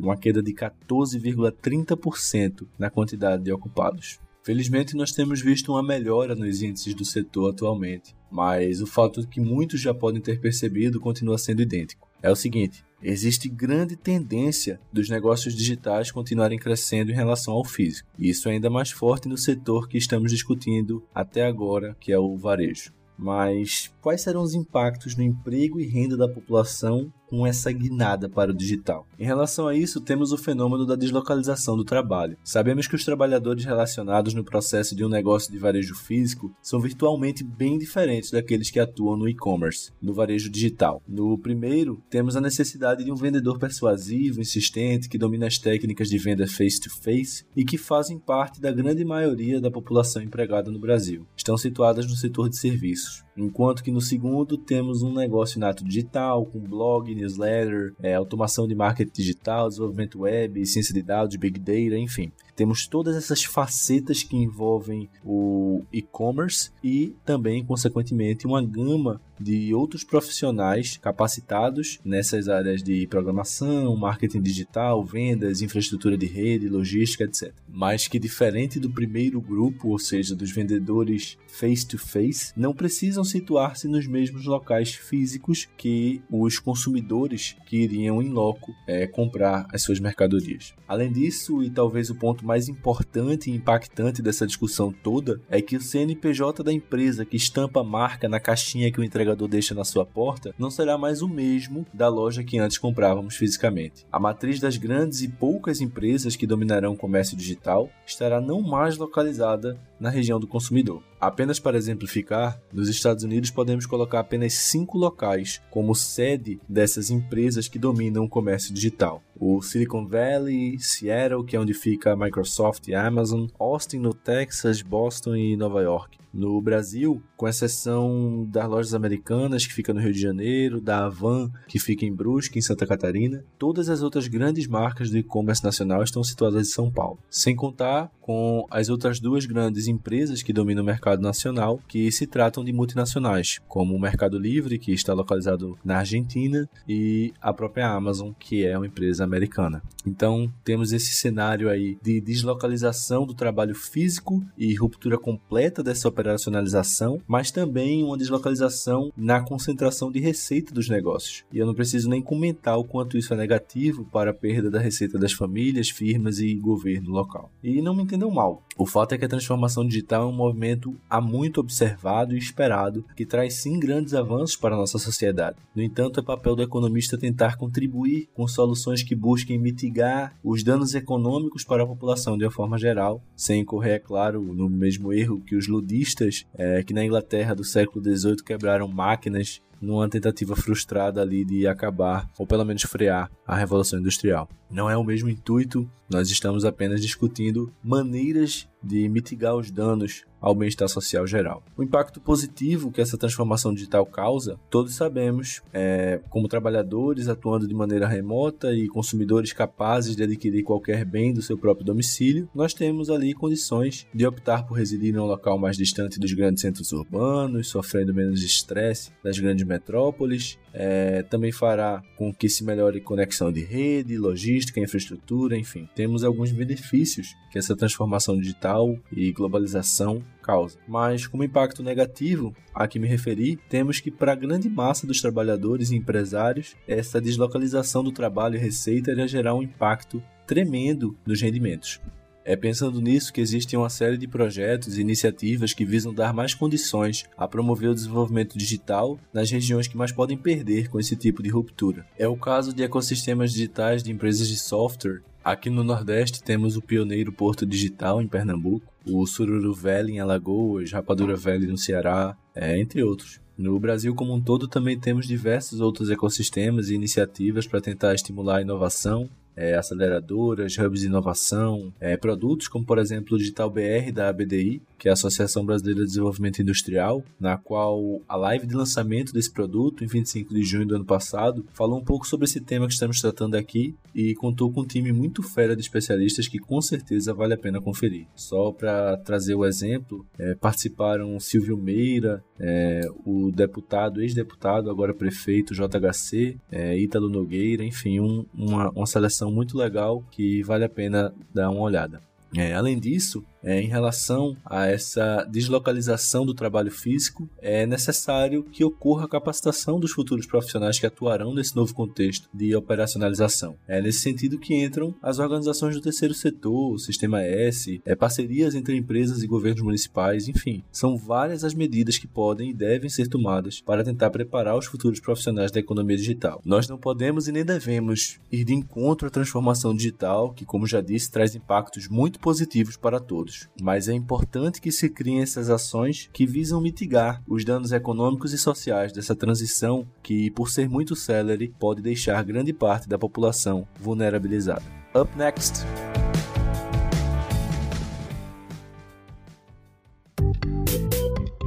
If Parliament were a reality T V show. I know the human being and fish can coexist peacefully. E que parece-me a Mia Khalifa deveria talvez vir a essa C P I.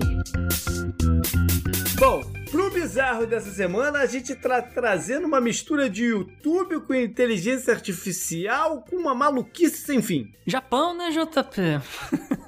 Então tem tentáculos também, não? Olha, eu não consumo, então eu não sei opinar sobre isso, J B. Mas olha, eu posso te falar que é o seguinte, o bizarro dessa semana que vem do Japão é sobre os VTubers. São é, literalmente os virtual YouTubers. Eles são tecnicamente avatares de pessoas. Alguns são pessoas, alguns são animais e alguns são híbridos, né? Animais ou pessoas juntos, né? Tem as orelhinhas, tem rabo, aquela coisa toda japonesa. E ele, né, alguns deles são computação gráfica e justamente têm sido utilizados em streamings, né? Principalmente tem tido aí seus vídeos publicados no YouTube já há alguns anos, né? E assim, é, antes... É, fazendo sucesso apenas com o público japonês, né? Fazendo lives, fazendo aqueles vídeos reacts, né? De, de trailer, isso, aquilo, live commentary, etcétera. Mas conseguiram aí um espaço, tanto que o YouTube hoje já conta com dez mil contas de VTubers ativas. Uma das, das primeiras é, contas abertas, uma das mais antigas, é, justamente a que deu origem ao termo virtual YouTuber, foi da Kizuna A I, uma inteligência artificial que faz sucesso por todo o Japão desde dois mil e dezesseis e hoje tem três milhões e meio de seguidores. Isso acaba chamando a atenção de agências de publicidade, né? Particularmente a Hololive Productions e a VSojo, que é, passaram, né, a dar mais atenção a esse nicho, né? Que a gente sabe acaba sempre se desdobrando em campanhas publicitárias no mundo todo e tal. Mas, assim, nem todas as influenciadoras virtuais presentes, né, nessas redes sociais são completamente computadorizadas, né? Tem uma aqui, por exemplo, a, a Lil Miquela, ela usa o corpo de uma mulher de verdade, né? Só que o rosto dela é feito por computador. Então existe esse também. Agora, agências de publicidade e marketing dos Estados Unidos já estrelaram algumas campanhas para grifes, né, como a Fenty Beauty, a Balenciaga, Moncler, Calvin Klein, etcétera, utilizando essas VTubers, ou esses VTubers, depende do, do, do avatarzinho, né? É, e, inclusive que alguns são, são andrógenos, então você não tem exatamente, né, o, o, sabe exatamente o gênero de cada um, enfim, tem para todos os gostos, é né, isso que eu queria dizer. Em dois mil e dezoito, inclusive, a A Kizuna A I estrelou uma campanha do SoftBank. SoftBank é um baita de um conglomerado japonês, uhum, né? Conta com aporte uhum. financeiro da monarquia saudita. E eles anunciaram simplesmente o novo modelo do iPhone X S e X S Max na época. Nesse mesmo ano, a Right Flyer Live implementou um aplicativo mobile pela qual os VTubers poderiam transmitir seus vídeos e também monetizá-los enquanto engajavam com seguidores, tá? Agora, desde então,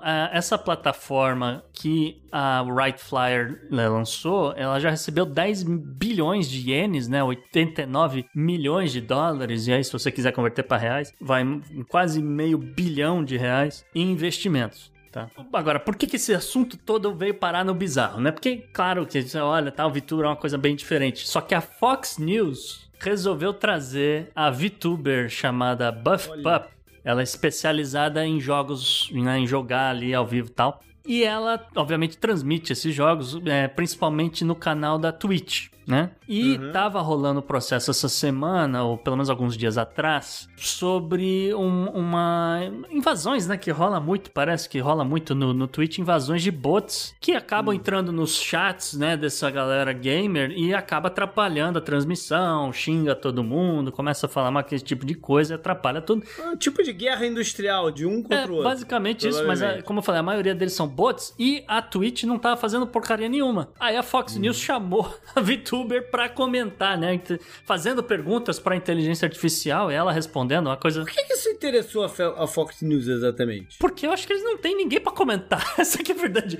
Não tem nenhum gamer, alguém... Ou então, ao contrário, não tem nenhum gamer, alguém que, que participe desse negócio que falasse, ah, vou dar entrevista para Fox News. Eu acho que não, não, não rolou ali um, um, um contato. Eles, eles conseguiram resolver esse problema muito mais facilmente com, com a VTuber aqui, né? É, agora, sobre esse protesto que rolou, a gente sabe que pelo menos nove milhões de usuários conseguiram boicotar a plataforma da Twitch por vinte e quatro horas. Nossa. Pra justamente... A força de... A força de, dessa galera. É, de, de venda de ideia dessa galera. Pois é. Né? De, então, é isso, né? Engajamento. Eu acho que o que é, o que é bizarro é isso. É, é, é uma inteligências artificiais tirando de, é, emprego de influencers. Olha aí, a gente já falou tanto hoje, né, de, de, de artista migrando pra, pra internet e tal, ainda tem, ainda vão, ainda vão ter que concorrer pra inteligência artificial, então antes, cara. É, up next. Up next.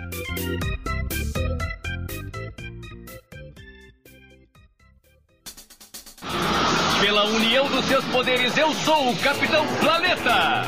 Vai, Planeta! Vamos com uma novidade científica que pode ajudar também na questão de meio ambiente aqui, Gustavo? É isso aí, J P. Uma sugestão de pauta enviada pelo Fernando Russell de Santos, São Paulo. Ele mandou pra gente pela... pela o... Não, não, pera, pera, pera. Quem é que te mandou? Fernando Russell de Santos, São Paulo. Ele mandou... Eu conheço esse cara. Ele mandou, ele fala ah, muito. Ele, ele manda sugestão de pauta é. no Twitter direto, então ele, ele pediu pra gente incluir. Porque olha só, há um tempo atrás, aí, mais ou menos um mês, uh, chegou no Porto de Tubarão, em Santa Catarina, um navio que uh, iria transportar minério de ferro do Brasil para a China, e eles estavam utilizando uma tecnologia de velas rotativas, uma coisa bem nova, né? Que, assim, o objetivo é usar o vento como parte da energia e, portanto, diminuir o consumo de combustíveis e emissão de carbono no transporte marítimo, que é um assunto que a gente trouxe lá atrás, na, numa coluna do é. meio ambiente, né? Que a gente estava destacando é. né, veículos movidos, é, sei lá, sem combustíveis fósseis ou que utilizassem menos e não sei o quê. Ah, e a gente falou também sobre um, algum outro programa sobre como essa, essa indústria está estagnada em termos de, de, de avanços, né? Com, com, com os navios velhos é. e... É, não, porque a gente tava falando, era uma época que a gente tava falando muito daquele navio Evergreen que ficou travado lá no Egito, aquela coisa toda. E, e assim, por que, que, por que a gente tá falando isso? Porque é. navios, né, como o J P falou, estão de certa forma estagnados e tão, é, é, é, de certa forma, um, é, um, é um veículo enorme, é muito grande e ele tem muito arrasto no mar. Então, pra mover esse negócio, você precisa de muita energia, acaba justamente queimando muito combustíveis fósseis. Mas... Aí, uhum. aí que entra essas velas, né? Elas são velas que são feitas de aço, elas têm um formato cilíndrico e tem mais ou menos vinte e quatro metros de altura cada uma, o que dá aí o, o equivalente a sete andares, é, um prédio de sete andares, vamos dizer assim, e tem quatro metros de diâmetro cada. Tá? E, e elas rodam, tá? Elas rodam num, num eixo interno delas mesmo, tal. É, não é um, um, não é um poste. Entende? Não, não é um poste fixo, ela, uhum. elas giram, tá? O equipamento, obviamente, ainda está em fase de testes, mas o que esse navio que chegou no, no Porto de Tubarão fez, né? Ele, ele tinha cinco velas instaladas a bordo, né? Os, os, com justamente nesses, esses rotor sails, né? Essas velas rotativas. E aí, como eu falei, quando ela, conforme elas giram, elas vão produzir energia, né? Ela, elas são rotativas, então elas acabam, e obviamente tem a altura, né? Aquela coisa gigante, elas acabam criando uma diferença de pressão sobre a parte, é, essa parte, vamos dizer, por cima da água inteira, assim, do navio, sabe? Não, não é só o convés, eu entendi que não é só o convés, eles, eles criam uma diferença de, de pressão por volta de todo o navio, tá? E, uhum. é... com essa diferença de pressão, o vento acaba impulsionando o navio, e é daí que você economiza um pouco de combustível, tá? A velocidade de rotação da vela é, claro, obviamente ajustada automaticamente, depende da força do vento, aquela coisa, e a estimativa é de que é, isso aí reduza o consumo de combustível em pelo menos oito por cento, né? O que é. às vezes você olha, ah, oito por cento, isso não é, isso não é grandes coisas, mas... Não é nada, não é nada, é alguma coisa. É. Não, só que assim, em termos de navio, entendeu? Em termos de gás carbônico uhum. produzido por um Sim. navio desse, isso equivale a três mil e quatrocentas toneladas de navio, de gás carbônico por navio por ano. Pois é, é o que eu falei, não é nada, nada é alguma coisa. É, é, você multiplica isso daí por milhões de navios desse tipo circulando no mundo todos os dias, você tem milhões de toneladas. É uma, é uma economia significativa. Acho que não vai resolver o problema, mas tudo ajuda, né? Que a gente tá nesse uhum. ponto. É, a principal vantagem dessa tecnologia é que as velas podem ser colocadas em navios que já estão prontos, mesmo esses navios velhos, né? Só parafusa. Parafusa, só parafusa é literalmente isso. Você, basicamente, você vai lá, parafusa e uh, não tem a necessidade, que o lance é esse aqui, não tem a necessidade de você construir novas embarcações, tá? O projeto custou oito milhões de dólares e levou cinco anos até chegar na fase atual de custou testes. Custou oito milhões de dólares? É. oito milhões? É. Ah, cara, eu quero comprar a ação dessa empresa. É, aí. Pois é. E essa galera vai Hã? ganhar dinheiro pra chuca essa patente, se der, se der é. certo, se bater esses números e tal. Eles vão estar circulando durante um ano inteiro, é, registrando justamente a economia de, de combustível e tal, mas esse, esse projeto é bem interessante. Faça como o Fernando Russell, envie suas mensagens. Você quer sugerir uma pauta para o Pod Next? Envie, né, pelas nossas redes sociais, por e-mail, contato arroba o Pod Next. Né, ou, no, tanto, ou então, né, fale com a gente tanto no Twitter quanto no Instagram, no arroba o Pod Next. Up next. Up next.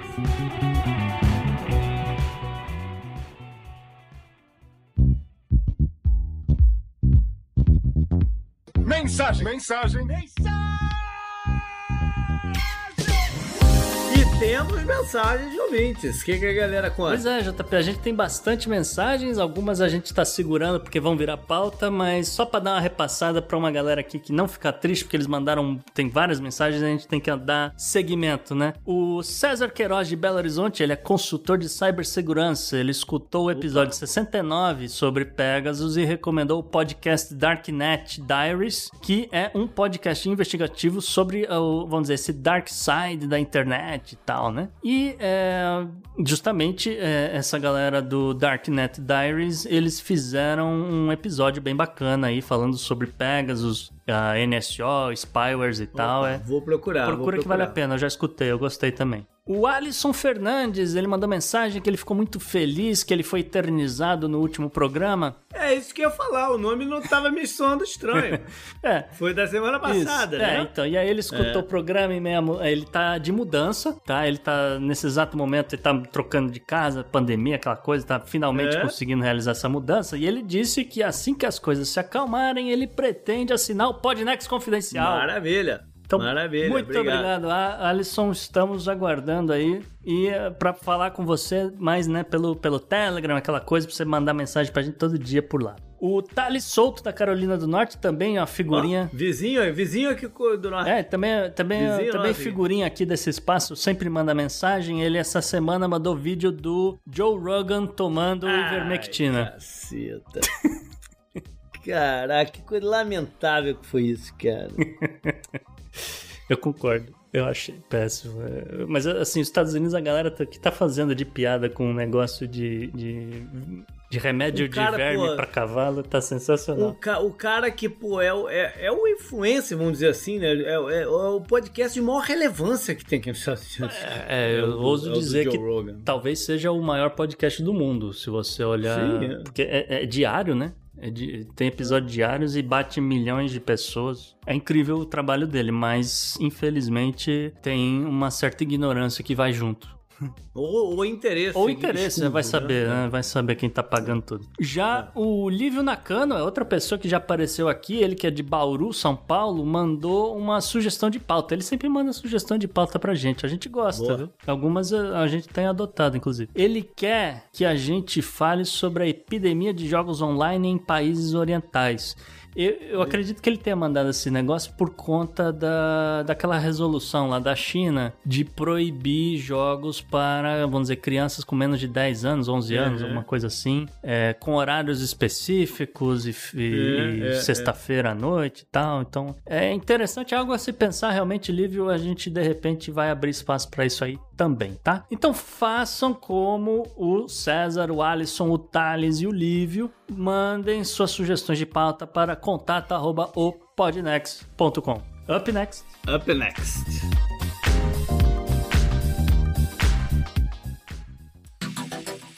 Anote no seu calendário. E J P, na agenda da semana, a agenda hoje tá lotada, cara. Antes de eu, é. de eu passar pra você, deixa eu só falar aqui três notícias dos últimos, o quê? Dois dias, né? Porque, olha só, primeira notícia aqui do Uruguai. O presidente Lacage Pou disse que a proposta de acordo de livre comércio com a China agora já está em fase de análise. Ou seja, o Uruguai apresentou pra China o que ele quer, a China apresentou pro Uruguai o que eles querem, e eles estão ali mais ou menos, né, na, já estão ali na fase de de análise do texto final, aquele tipo de coisa. Então tá bem próximo de abrir a votação no legislativo uruguaio, tá? Então, então é uma coisa aqui bem diferente, porque completamente por fora do Mercosul, a gente não sabe o que, que vai acontecer, mas estamos de olho nisso daí. O Lacage Pou disse que ainda está tentando firmar acordo com outros países, né? Como Estados Unidos e Reino Unido. Ele tá querendo fazer um leilão do cinco G, é isso? Eu não sei, eu acho que ele tá querendo... Ele, ele, eu acho que o Uruguai tá de saco cheio do Mercosul, que não resolve nada. E o Uruguai falou, eu tenho mais o que fazer, o tempo é dinheiro, entendeu? Eu vou atrás aqui de, de, né, de, de Estados Unidos, Reino Unido, eu preciso vender carne, eu preciso vender leite, né? Que são os produtos que o, que o Uruguai mais exporta, né? Proteína animal, soja, esse tipo de coisa, principalmente para a China. E justamente aqui, no caso, o Uruguai importa celulares, peças automotivas e maquinários, o que pode se tornar uma, um problema para o Brasil, que é um dos principais exportadores de uh, peças automotivas e maquinários para o Uruguai. E o Uruguai ainda importa agrotóxicos e fertilizantes da China. E aí, obviamente que a China vai querer vender esse negócio para o Uruguai, porque é o único país no mundo que ainda produz em, em, em escala monstruosa esse negócio, porque a gente sabe, eles questionável, no mínimo, não dizer assim, a segurança industrial na China para com esses químicos, tá? Agora vamos sair aqui do Uruguai, vamos passar rapidinho para o México, porque a Suprema Corte do México deu um parecer favorável à descriminalização do aborto, né? Um caso do, de uma mulher que ela era acusada de ter é, abortado e ela corria risco de passar três anos na cadeia no, é, no estado de Coahuila. Mas, com essa decisão da Suprema Corte, agora ela vai ficar em liberdade. Os legisladores mexicanos acreditam que, graças a essa medida da Suprema Corte, talvez eles consigam acelerar a regulamentação de aborto em todo o país. Nem vamos falar de Texas, né? Vamos deixar só, só uma boa vibe, viu? Aí, algo me diz que você, de repente, pode vender muito pacote pro México, viu, J P? Vamos ficar de olho nisso. E para finalizar, a gente atravessa o Atlântico rapidinho, a gente vai até a Itália, porque, olha só, a Itália descriminalizou o cultivo de até quatro vasos de maconha em casa. Ah, justo. É, então você, né, não compre e plante, esse é o recado do governo italiano. E, além disso, a Itália também aumentou a pena para quem estiver traficando a, a droga, né, maconha e outras coisas, em escala, né, de, de toneladas, tá? Então, é um toma lá da cá, é justamente a... Eles especificaram o tamanho do vaso, não? Ah, bem, assim, eu não li a legislação, para ser exato, eu também, mas acredito que, que seja um vaso, assim, de tamanho, sei lá... O que? quinze litros, vinte litros, não sei. É, é, é cultivo em casa pode, não pode vender na rua. É isso que, que é o recado aqui do governo do senhor Super Mario. Beleza, vamos pra agenda em si, então, que no dia nove de setembro, agora, né, quando a gente tá gravando, antes do podcast sair, vai ter dado o kickoff da temporada de futebol americano. E domingo, fim de semana, então, é o primeiro domingo de N F L do ano. E eu trouxe isso porque a A gente ainda tá na pandemia, né? Só que os estádios da N F L vão estar cheios. Vai estar como se não tivesse nada acontecendo, né? Alguns lugares estão exigindo prova de vacinação ou um teste de P C R com setenta e duas horas de, de antecedência ao jogo. Mas outros não. Ah, então vamos ver no que vai dar. O college football já, já começou, tem imagens lá do Texas, do cem mil pessoas no estádio, ninguém de máscara, tem o Gates comendo pra tudo quanto é lado, e vamos ver no que vai dar essa parada toda. No dia quatorze de setembro, coisas de Inglaterra e de inglês, né? Desde dois mil e dezesseis se comemora o National Quiet Day. Que que é isso? Que é um dia para você se silenciar, se serenizar, buscar lugares que não tenham, né, barulhos, ruídos, meditar. É óbvio que não dá para fazer o dia inteiro, mas o máximo que você puder. Entendi. E um dos objetivos é ressaltar a importância, né, e, a, e, a, e a preocupação com a saúde mental das pessoas. Entendi. Dia quinze de setembro, aí não é só na Inglaterra, é para a ONU, é o Dia Internacional da Democracia. Veja bem você, né? A gente vive, vive, vive momentos trepidantes para a democracia mundo afora, mas essa semana é o dia de comemorar, sei lá quem é que vai comemorar isso. Voltando para eleições, a gente tem uma semana aqui interessante, que começa no dia doze de setembro com as é, eleições do Legislativo de Macau. Olha aí. Macau, que é aquele territóriozinho que foi ocupado pelos portugueses. Lá atrás, nas suas rotas comerciais, se fala português ainda em Macau, né? Apesar de, de hoje ser um distrito da China lá e tal. Macau, que é, é talvez seja o lugar do mundo que mais se movimenta dinheiro em cassinos. Eles calculam que em volume de dinheiro chega a bater umas cinco vezes o que é movimentado em Las Vegas, por exemplo. É uma grana preta. Então tem essa, essa área estratégica aí. O legislativo é de trinta e três cadeiras. Uhum. quatorze delas são eleitas pelo voto da galera. E doze são nomeações de grupos específicos, tipo o comitê de trabalho, o comitê cultural, coisas do gênero assim. escolhem doze dos, dos integrantes. E sete são indicações do chefe do executivo, entendeu? Sim. Que é nomeado pela maioria do parlamento, ou seja, a coisa se retroalimenta uhum. aí. Tem uma parada interessante que está acontecendo lá, que vinte e um candidatos foram desqualificados para a eleição, provavelmente a mando da China. Parecido com o que fez em Hong Kong também, tem feito em Hong Kong. É, tava com essa sensação. Entendeu? São quatro partidos, três deles como... Em vez de falar tendência centro, esquerda, não sei o que, eles são conhecidos como tendência pró-Beijing. É. E um deles é pró-democracia. Esse, por coincidência, que teve a maioria dessa galera desqualificada. Acontece, só sobrou, é. É, só sobrou um candidato, que é o senhor José Pereira Coutinho. Veja você, de, de olhos puxadinhos, mas que se chama José Pereira Coutinho. setembro treze tem eleições na Noruega. Sim. Com cento e sessenta e nove lugares, precisa-se de uma maioria de oitenta e cinco para se consagrar o primeiro-ministro. E são nove partidos, ou seja, depende de uma parada de coligação aí, uhum. que ninguém, nenhum partido dele sozinho consegue os oitenta e cinco lugares. Entendeu? Sim. No momento, quem é a primeira-ministra é a do Partido Conservador, que se chama Erna Solberg. Uhum. Mas ela perdeu, gente, ela perdeu partidos aí recentemente. Até porque ela desagradou uma galera cadeiras, aí. Cadeiras, ela perdeu cadeiras. É, perdeu cadeiras. Não, não, não cadeiras, não partido, mas... Per... Não, não, um, um dos partidos que era a base da, ah, dela tá. saiu fora. Agora eu entendi. Entendeu? Tá.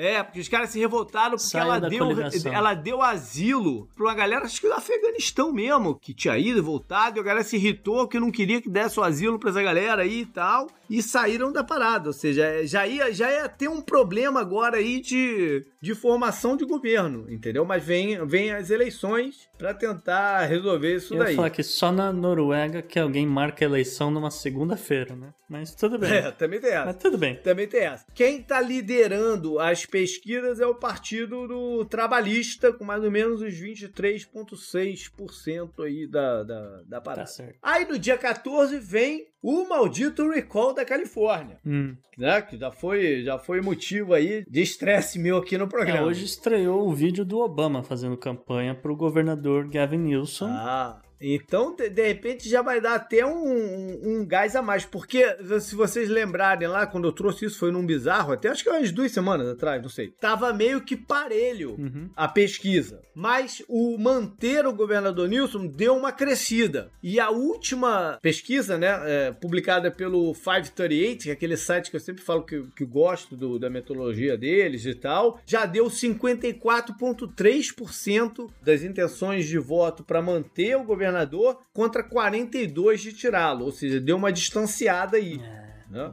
Mas assim, a margem de erro é aquilo que a gente é. falou, a margem de erro é brutal numa parada dessa. Não, assim, eu, eu acho que eu, acho que a gente pode arriscar palpite aqui, não sei, mas se puder, eu acredito que o governador deve ficar. Mas assim, não é essa margem toda não, mas acredito que ele fique. Não, pois é, essa foi a pesquisa que, né, eu como... método de, de pesquisa, eu gosto muito do FiveThirtyEight. E eles apontam que no caso do governador ser removido, aquele cara que eu falei lá no programa, que é o favorito, né, o republicano Elder, o sobrenome Elder, Larry Elder, que é o cara do, da rádio, é, da rádio conservadora, todo, uhum. todo doidão e tal, ele teria vinte e cinco vírgula seis por cento das intenções aí de nomeação da parada. Uhum. Como eu disse naquele programa, é uma parada de representatividade muito louca isso daqui. Uhum. Dia dezesseis de setembro, não acabou não, dezesseis de setembro tem eleições nas Bahamas. Bahamas, que é, né, se você pegar, assim, o topo da pirâmide, assim, de, de, de governança, é a Rainha Elizabeth segunda, faz parte... É, né, eles ainda do, são do, Commonwealth. Yeah. É, você faz parte do Commonwealth. Mas vão ter suas eleições gerais, e hoje o primeiro-ministro é o Herbert Minnis. Ele é do partido que se chama Free National Movement. Nas Bahamas são dois partidos só e é uma votação meio que por listas. E atualmente o, o, esse partido tem trinta e cinco das trinta e nove cadeiras. Ou seja, precisa de muito trabalho aí para a oposição para tentar reverter esse quadro, né? Tudo indica que o primeiro-ministro continuará aí no cargo. Bora então para a agenda histórica, algumas coisas curiosas aqui. No dia treze de setembro de mil novecentos e noventa, estreou na N B C, rede de televisão, né, americana, o, a série Law and Order. Muito bom. Tan, tan. A Law and Order é muito interessante porque ela foi um conceito diferente, né, na, na, na época, porque o programa era meio que dividido ao meio. Na primeira metade, a polícia fazendo a investigação sobre algum, algum crime, algum caso, né? E aí eles prendiam o cara, quase sempre prendiam o cara. E a segunda metade era a promotoria. Isso passa em Nova York, se passava em Nova York, é a promotoria de Nova York tentando condenar o sujeito. Sim. Entendeu? Então tinha os dois, do, os dois lados da história aí e foi uma coisa diferente. O programa ainda é, é ainda o programa de maior tempo no ar, porque até hoje tem um spin-off dele que está sendo produzido. Special Victim. É, Special Vi é, é, exatamente, é Silvia, é. né? Vítima de estupro. Isso. O Mãe, que é o Léo da Mãe, ele encerrou em dois mil e dez, mas ele tinha gerado pelo menos uns quatro braços, que alguns acabaram também, mas esse é, ainda tá, que é o que o trabalho Ice-T, né, o, o rapper, trabalha nesse daí. Tem uma coisa curiosa, que ne, no, no Law and Order principal, durante um tempo, o cara que era o District Attorney, que era como se fosse o promotor geral, uhum, né, lá de, de Nova York, no caso, porque... que é um ator chamado Fred Thompson. Ele, depois que saiu do, do, do período dele lá no Law and Order, ele foi eleito senador pelo estado do Tennessee e cumpriu um termo, não foi para reeleição, porque ele foi, ele foi pré-candidato do Partido Republicano para a eleição presidencial de dois mil e oito. Foi a eleição do Obama contra o John McCain, né? Então ele poderia ter sido o primeiro adversário aí do, do, do Barack Obama para presidente. No dia quatorze de setembro de dois mil e quinze, um menino muçulmano, que mais tarde passou até a ser conhecido pelo apelido de The Clock Boy, com catorze anos e aluno de uma high school no Texas, na cidade de Irving, foi detido pela polícia por suspeita de terrorismo. Aí abriram, né, a mochila dele e tal, não sei o quê, e lá dentro eles acharam que era uma bomba a princípio, mas era um relógio... Ah. que ele tinha desmontado e remontado usando um lápis. Lembrei quem que Ou seja, era. O menino era um prodígio mecânico lá, não sei o que, remontou, só que ficou com uma aparência esquisita. Eu lembro né? dessa história, esse garoto. Ele, ele gostava de montar e desmontar as coisas, realmente tem razão. Isso, isso, isso. É o Ahmed Mohamed. E ele queria mostrar o relógio pros coleguinhas. Mostrar para os colegas. A polícia viu que não era uma bomba, mas mesmo assim levou ele detido para um centro de juvenil, né? De detention de, é, juvenil, algemado, com a acusação de ter feito uma falsa, ia fazer uma falsa ameaça de bomba na escola.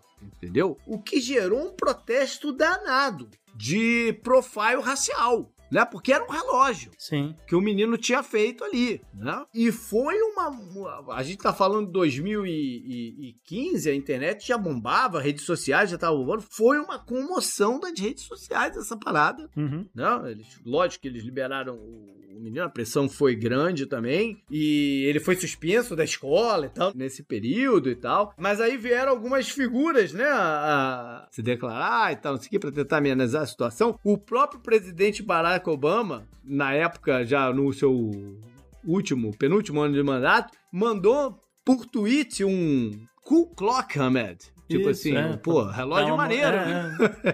É, Ahmed. E de, logo depois ele foi convidado, ele foi lá na Casa Branca, levou o relógio pro presidente Obama conhecer, né, mostrar pra ele durante um jantar. O Mark Zuckerberg falou também, né, do Facebook, falou que eram pessoas assim que o país precisava, que as portas do Facebook estariam abertas pra ele, coisa de gênero assim, né, pra fazer uma... A família dele entrou com vários processos contra a cidade de Irving, contra... Fox News até, Sim. né, de profile, mas nenhum desses processos foi à frente, porque bateu em primeira amenda, em amenda bateu em falta de, de, de evidências.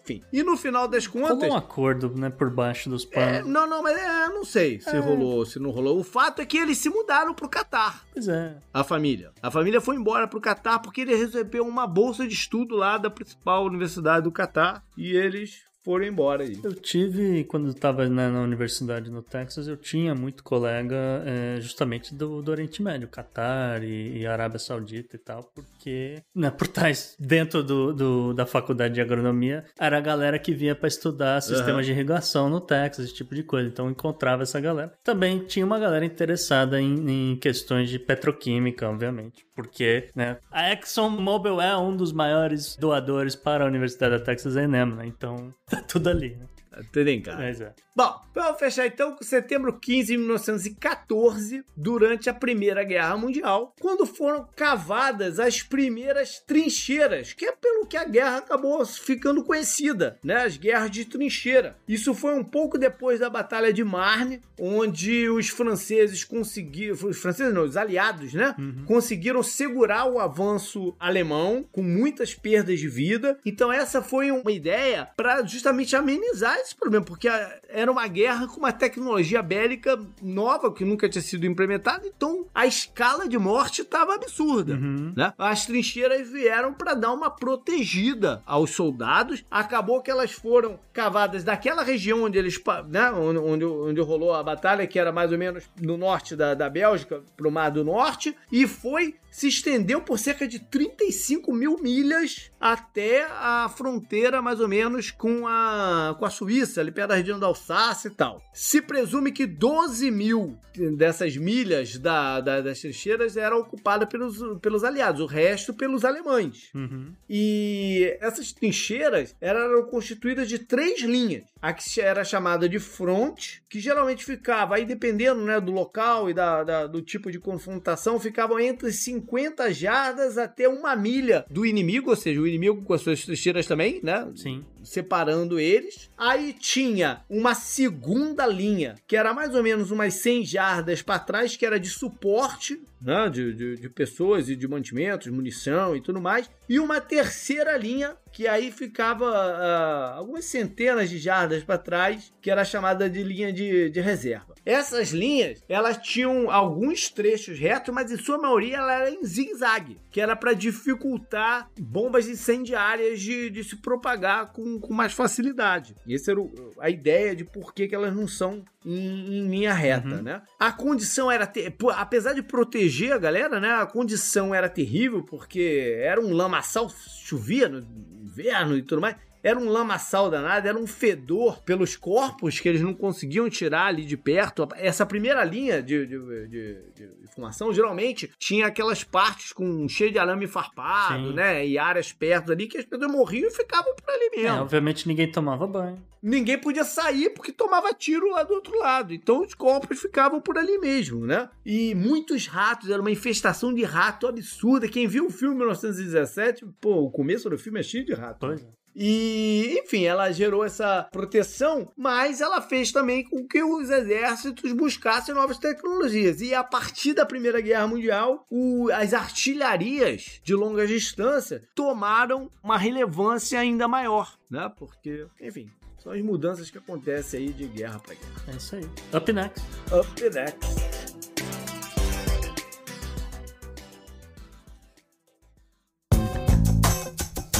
Esse eu recomendo pra você. Eu recomendo pra você. Eu recomendo pra você. E para a dica cultural da semana, vamos pedir para o nosso convidado, Léo Fuchs, dar alguma sugestão aí para a galera consumir. Olha lá que responsabilidade, gente. Olha, eu tô numa fase muito fã de podcast. Tanto quando vocês me convidaram, quando o Gustavo e o J P me convidaram, eu falei, vou ter que fazer porque é bom demais. Eu tô viciado no, no podcast Calcinha Larga, é, que são três mulheres super é, inteligentes, pra frente, ficam debatendo temas e vão chamando convidados. Eu assisti um agora com a Fabíola Nascimento, que foi o máximo. Hum. E eu acho que é o momento de vocês do podcast, hein, gente? O nome é sensacional. Eu vou, Muito vou, bom, né? Não conhecia, vou, vou, vou procurar. É, vou procurar, não conhecia. Muito bom, cara. Beleza, galera, foi isso então. É, faça que nem nossos assinantes que mandaram suas mensagens, que a gente traz pra cá e vamos debater. Pode ser pros nossos apoiadores do Confidencial via áudio, que a gente sempre lembra, ou pra galera em geral. Tem o e-mail que é o contato arroba pod next ponto com. Pode ser nas mídias sociais também. No Twitter, por exemplo, o meu é o jp underline miguel. Também tem o Gustavo no arroba gu underline rebel. E o Podnext você pode seguir tanto no Twitter quanto no Instagram, no arroba o Pod Next. Legal. E, Léo, onde é que a galera te, te encontra aí? Pelo te, amor te de Deus, tá todo mundo falando do seu Instagram. Eu quero falar o meu também. É? O meu é Léo Underline Fuchs. Fuchs é F de faca, U de universo, C de cavalo, H de humano e S de sapato. Isso é no Twitter também, Léo Underline Fuchs, os dois. Pronto. Maravilha. Maravilha. Um abraço. Abraço, gente. Obrigado pelo convite.